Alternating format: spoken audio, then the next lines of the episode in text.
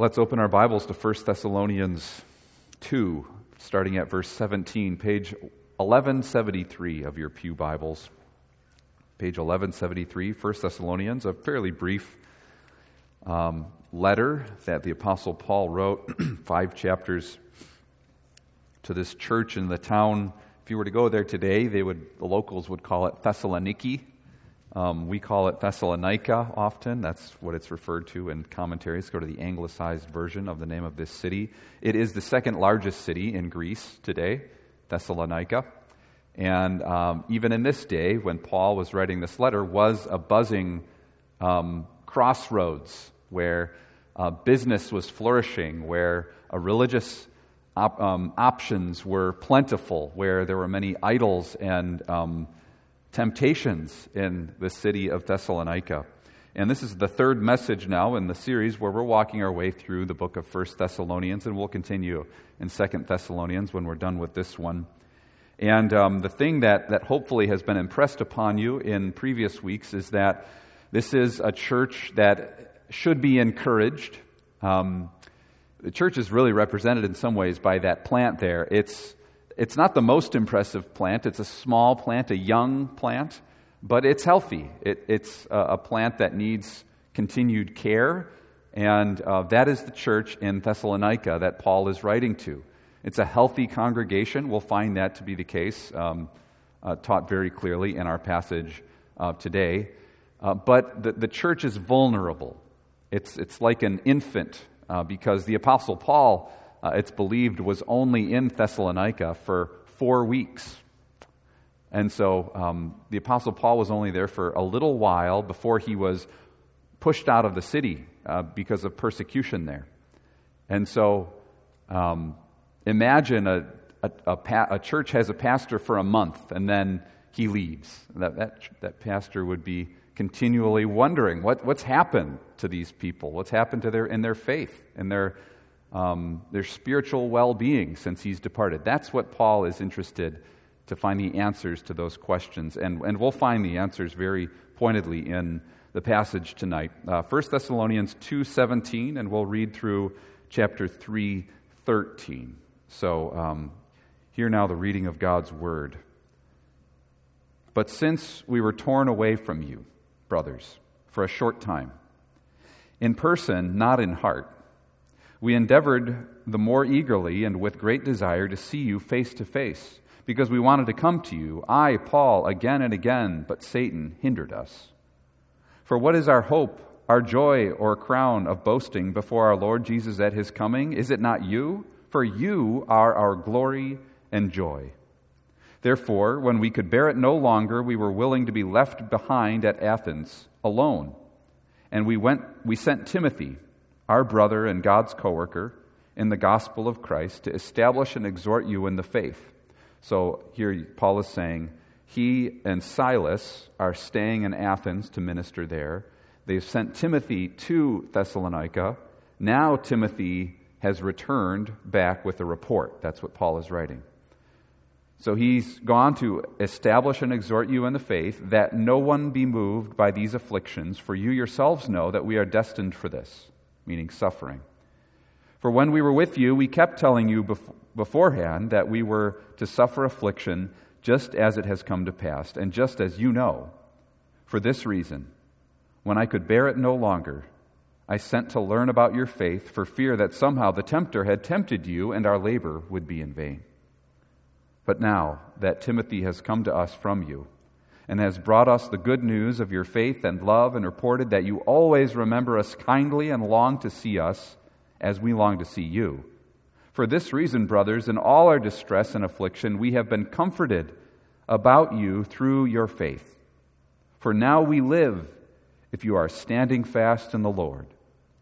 For what thanksgiving can we return to God for you, for all the joy that we feel for your sake before our God, as we pray most earnestly night and day that we may see you face to face and supply what is lacking in your faith?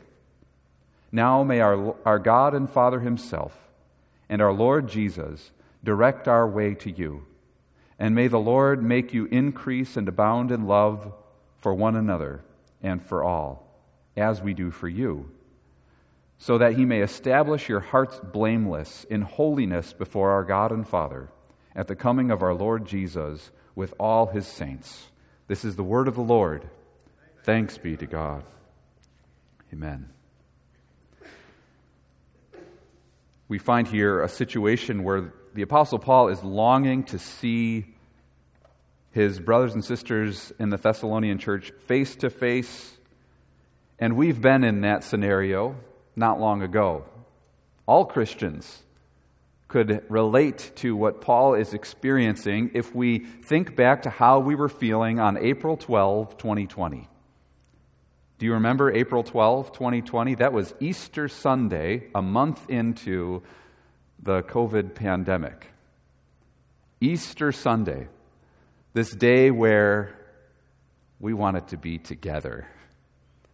We wanted to worship God, to celebrate the resurrection, to gather together, to see one another's faces, face to face, to hear one another's voices lifted up in worship. That Easter Sunday is one that I will probably never forget because of the great longing that I felt to worship God with the church, to be together. If your experience of that day was anything like mine, you long to see the congregation instead of just watching things on a screen. Um, the modern day equivalent of writing a letter, like what Paul was doing for the Thessalonican church. Why did we want to gather so much? We wanted to celebrate the resurrection of Jesus together, and we wanted to enjoy fellowship with our church family. As a pastor, those were, were difficult times, and not just because of the lack of social interaction that was happening during those um, opening weeks and months of the pandemic. Um, I was confident that the Lord would care for you all, certainly in a way that I never could as a pastor, but I also wondered about how this time apart would affect the faith of the members of our church. I was thinking often, how will this impact each family, each member, as we are living in isolation from one another, as we are dispersed. The personal connection with each of you that was missing was a burden for me as a pastor, one that I really felt. Um, even kind of a burden that I that even felt during my sabbatical time, as I missed the church very much during that time as well. But the bigger question during the pandemic was how will isolation challenge people's faith formation and their spiritual lives? That's the, the more significant question. What will be happening in people's souls and their spiritual progress as we are apart from one another? I was particularly concerned for how the pandemic would affect people who were new to the Christian faith, people who were just beginning a walk with Jesus, and all of a sudden this, this pandemic occurs and we're all separated. And, and I've heard sad stories of people who were for example, doing well in drug treatment programs and were not allowed to go to those drug treatment programs and fell back into addiction, and even sadly, stories of some who died as a result of that isolation from people who were their support systems. And so that's how, that's one thing I was concerned about in the spiritual sense when the pandemic began, and began, and that's the Apostle Paul's concern for the Thessalonican church as well. As he has departed from them, he's wondering how will this congregation with temptations, with burdens, with suffering, how will they fare when, um, when their faith is tested? He was anxiously awaiting Timothy's report. Would they continue in the Christian faith? Would they turn against Paul as well? Because that was uh, a common concern. Um, we heard about that from Pastor Zach's sermon last Sunday evening, where the Apostle Paul's integrity was often being questioned. it was people saying, well, he was only at that church for a little while because maybe he could make more money somewhere else, and so he would just go where the money was. So the accusation of the Apostle Paul often was that he was a bit of a charlatan, one who would just go where he could make some money. And so Paul is wondering not only how the congregation is doing, but how do they view Paul and the gospel that he brought them? He knew that they would not only be separated by long distance, but that the Thessalonians would be suffering for following Christ. And so he is anxiously awaiting that report, which he receives and uh, writes back to them about in verses 5 through 8 of our passage. We'll consider this as the main portion of the message this evening. Paul said, For this reason I could bear it no longer. Means he, he's just waiting anxiously to know what's happening in Thessalonica. I sent to learn about your faith for fear that somehow the tempter had tempted you and our labor would be in vain. But now that Timothy has come to us from you and has brought us the good news of your faith and love, and reported that you always remember us kindly and long to see us as we long to see you, for this reason, brothers, in all our distress and affliction, we have been comforted about you through your faith. For now we live if you are standing fast in the Lord. So we learn here that both of Paul's concerns were alleviated by Timothy's report. The church in Thessalonica is standing fast in the Lord. And the church in Thessalonica remembers Paul, Silas, and Timothy kindly and is praying for them. Some people might regard that second worry, the, the, uh, the interest in how they feel about him, to be a, a bit of a maybe a, a vain concern. Somebody could read that and think, Paul's kind of insecure to be so worried about what they think of him. But this isn't born out of insecurity. This is born out of a concern for them and holding to the gospel that he brought them. He knew that if they believe lies about the Apostle Paul's integrity, that they would also fall away from the gospel that he brought them.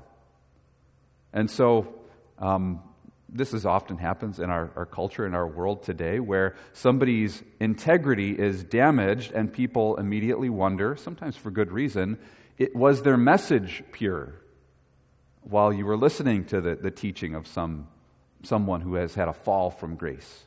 In some cases, the message could be beneficial. In other cases, the message was tainted by a lack of integrity from the minister himself.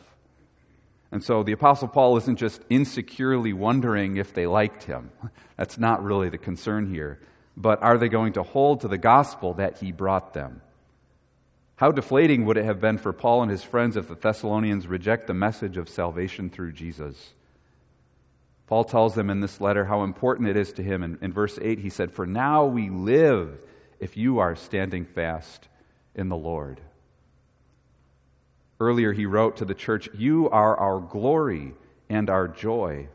This doesn't mean that Paul's own faith is dependent on the faith of the Thessalonian church. But it does mean that he will be greatly encouraged in his own ministry if some seeds that he planted, God has caused to grow. That is the joy of a good minister. That God would work through the ministry, through the word, through the gospel in churches the joy of a good minister of Christ is not the admiration of his name or the size of the ministry. The joy of a good minister, like the Apostle Paul, is the spiritual well being of the people that he has served.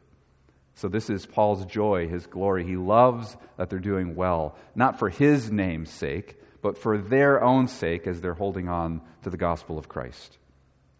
So, the title of the sermon describes the Thessalonian congregation. It was a church faithful to Jesus, believing the gospel, and fond of Paul and his fellow missionaries, despite their distance, despite the rumors that they had heard about him. The church still had its faults, and so we heard a, a little hint of that in the passage we read where Paul said he desires to, to supply what is lacking in their faith, and so he has more to teach them. He wants to continue um, shepherding them and and helping them grow in faith, but they're getting the basics right. And this is wonderful. I believe we are too here at Ammon Valley. Whenever I, I meet someone, and yeah, I'm a pastor, so they say, How's your church? Family members would ask this, people at uh, denominational meetings ask this. People at our classis gatherings, regional gatherings, ask this. How are things going at Ammon Valley? One of the questions that I often will have attached to that is how did things go during the pandemic? How did things go when The diaspora occurred. Everyone was dispersed for a little while. People often attach some questions to that. Did you get lots of angry emails? Did the budget fall apart? Did half the church leave and never come back? And I'll always say, the Lord has been really good to our church. The Lord has been so good to Ammon Valley. The Lord has been so good to me during the past three and a half years when that COVID pandemic began in March of 2020. In the same way that the Thessalonian church wasn't kept alive by the Apostle Paul's ingenuity or his personality. Ammon Valley has survived a challenging season of ministry, and it isn't because we're such an exceptional congregation. It's not because our council made every decision perfectly. It was God's gracious will to preserve our church. Thanks be to God. One reason that I'm convinced of of this being God's will for us is just how excited people remain to gather together, even still. Paul's longing to be with the Thessalonians was rooted in love for them. He wanted to, to go express love to God by caring for them. He wanted to help them know about Jesus. And I've seen that desire here at our church. It's the desire to gather is not a sentimental or legalistic desire, but rather I believe, and I have seen again and again, that the desire to be together is a hunger for the presence of God that we enjoy in worship and a desire for mutual encouragement. That there's love. That Paul wrote several times about how there's, they have love for one another and for Paul, and that is evident here in our, our church. And so I will echo Paul's words verbatim for now I live, if you are standing fast in the Lord. For what thanksgiving can I return to God for you, for all the joy that I feel for your sake before our God? Notice Paul's evaluation of the Thessalonian church. It was not, how big is the church? That's something that I sometimes wonder about. Maybe I shouldn't wonder all that much about that when I'm reading about Thessalonian church or Corinthian church or the Ephesian church. You know, we, we want to know how many people were in that church. But what was Paul's measurement for the goodness of that church? Are they standing fast in the faith? Are they standing fast in the faith? Unfortunately, we can be distracted by other metrics that measure the value or the quality of a church, but Paul wanted to know about the spiritual health of these people. That's what matters. Paul's letters, including this one of 1 Thessalonians, offer us a very different perspective on determining the health of a church than what our world wants to give us. The world obsesses about uh, budgets and the size of the church and how beautiful the building is, and all of those things have their place. It's good to pay attention to each, but ultimately, the health of a church is determined are we standing fast in the faith? Faith in Jesus. Is the gospel being proclaimed? Are people believing the gospel? Are the sacraments being enjoyed in the church? Is there accountability in a congregation where real accountability is occurring, where church discipline could even occur, where we refine one another so that we become more and more like Jesus individually and even as a congregation. Paul has different measurements than our world would give us to each of the letters, to each of the congregations that he wrote to. To the Roman church, he wanted to know if, if they know the righteousness that is theirs by faith in Jesus.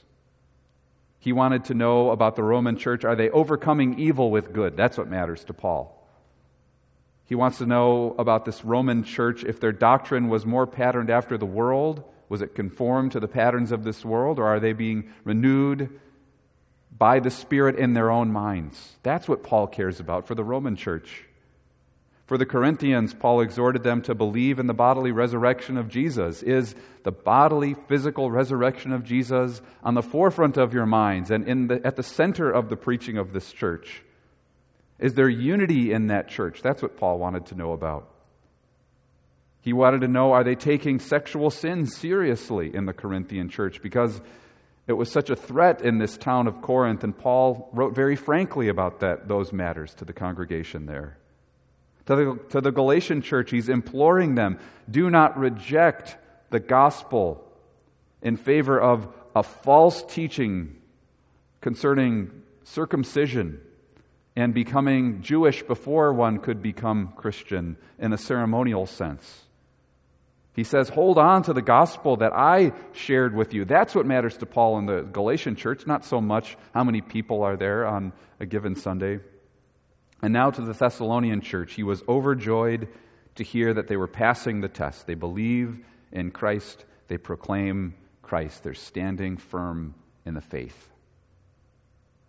We'll conclude with Paul's blessing for the Thessalonian church, thinking about how this might apply to us today. He concluded in the passage, the part of the passage that we've read Now may our God and Father Himself and our Lord Jesus direct our way to you, and may the Lord make you increase and abound in love for one another and for all, as we do for you, so that He may establish your hearts blameless in holiness before our God and Father at the coming of our Lord Jesus with all His saints. So we can quickly look at the three verbs in that blessing. May God direct our way to you. Direct our way to you. So Paul has got, received this good report, and he doesn't just say, okay, uh, case closed over in Thessalonica, let's move on to the next thing. He says, I still want to go to help you. I, he, he's still praying that the Lord would direct his way towards the Thessalonians. The good report has further inspired a longing for the Apostle Paul to see the Thessalonians. And I hope that this would be the same case for us, that, that our weathering the storm of the pandemic would further inspire us to gather together regularly as a congregation. Not so much that we could say, wow, that was kind of a wild ride for the last two or so years, and let's just sort of thanks, thanks be to God, let's now move in our different directions. No, the, the, the God, the work of God preserving our church should make us desire more to gather as a church, to be together, um, to encourage one another, and mutual encouragement towards following Jesus. The next verb, that they would increase and abound in love for one another and for all. So if these people are standing firm in the faith, they'll also abound in love for one another and for all. Do you pray that God would enable you to abound in love for other people? You know, we, we could focus on all sorts of uh, prayer requests, sort of items in our prayer list. I hope that we could add this one. Oh Lord, help me today to increase and abound in love for the people that I work with, people that I serve, people in my family, people in the church, people I'll see at the grocery store. That we would abound in love. A real church, a true church, is full of love, abounding in love. Not just the true teaching of the gospel, but also a place where you would walk in and say, These people abound in love, love to be together, encourage one another. Do we pray that our church would abound in love for one another and for all? I share Paul's sentiment that it gives me joy as a pastor when I learn about how people are loving one another, writing cards, driving people, you know, uh, elderly people to the drugstore to pick up medications, um, just visiting with each other, inviting new members into your homes. This is happening, and we always have room for growth, don't we? Thirdly, and finally, that God would establish your hearts blameless in holiness. Do you believe that God could do that? Establish your hearts blameless in holiness before God the Father. God can do that through Christ, can establish your heart blameless in holiness. That is an amazing description of our soul, isn't it? That, that God, in His power, through Christ, through the Spirit, could establish us as blameless because we're souls washed, by the blood of Christ. So that's Paul's uh, prayer for the Thessalonian church. And he wants to reunite with them so that he can spur them on in this direction. The reunion that Paul desires to have with the Thessalonian church is just a taste of the reunion that the church will have with Christ when he returns. May the good report that Timothy gave of Paul be true of us, of our church, as we also wait to see Jesus. Amen.